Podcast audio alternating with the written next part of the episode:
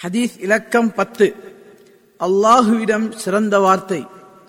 عن أبي ذر رضي الله عنه أن رسول الله صلى الله عليه وسلم سئل أي الكلام أفضل؟ قال ما اصطفى الله لملائكته أو لعباده. سبحان الله وبحمده. நபி சொல்லாஹு அலிவசல்லம் அவர்களிடம் பேச்சுக்களில் எது சிறந்தது என வினவப்பட்ட போது வானவர்களுக்கு அல்லது அடியார்களுக்கு அல்லாஹ் தெரிவு செய்த சுபஹான் அல்லாஹி வபிஹம்திஹி அல்லாஹுவை புகழ்ந்து துதிக்கிறேன் என்ற வார்த்தையாகும் என்றார்கள். அறிவிப்பவர் அபூதர் ரதி அல்லாஹு அன் ஆதாரம் முஸ்லிம். ஹதீஸ் அறிவிப்பாளர்.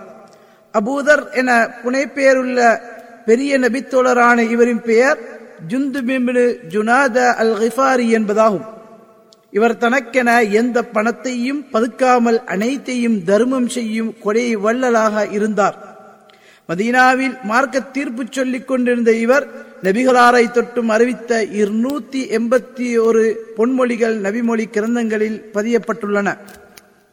மதீனாவில் இருந்து சிரியாவுக்கும் பின் அங்கிருந்து அர் ரப்தாவுக்கும் சென்று வசித்தார்கள். இந்த ஊர் மதீனாவிலிருந்து நூறு கிலோமீட்டர் தொலைவில் ரியாது திசையில் அமைந்துள்ளது. ஹிஜ்ரி முப்பத்தி ஒன்று அல்லது முப்பத்தி இரண்டு அங்கேயே மறித்தார்கள். ஜனாசா தொழுகையை இப்னு மஸ்ஊத் ரதியல்லான் அவர்கள் நடாத்தினார்கள். ஹதீஸிலிருந்து பெறப்பட்ட பாடங்கள். சுபஹானல்லாஹி ஒபிஹம்திஹி என்ற வார்த்தையின் மூலம் அல்லாஹுவை துதித்து புகழ்வதை இந்நபிமொழி உணர்த்துகின்றது.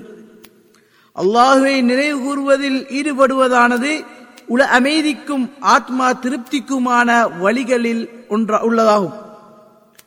சுபஹானல்லாஹிஹம்திஹி என்ற வார்த்தையின் மூலம் அல்லாஹுவை திக்ரு செய்வதை இந்நபிமொழி ஆர்வம் மூட்டுகின்றது.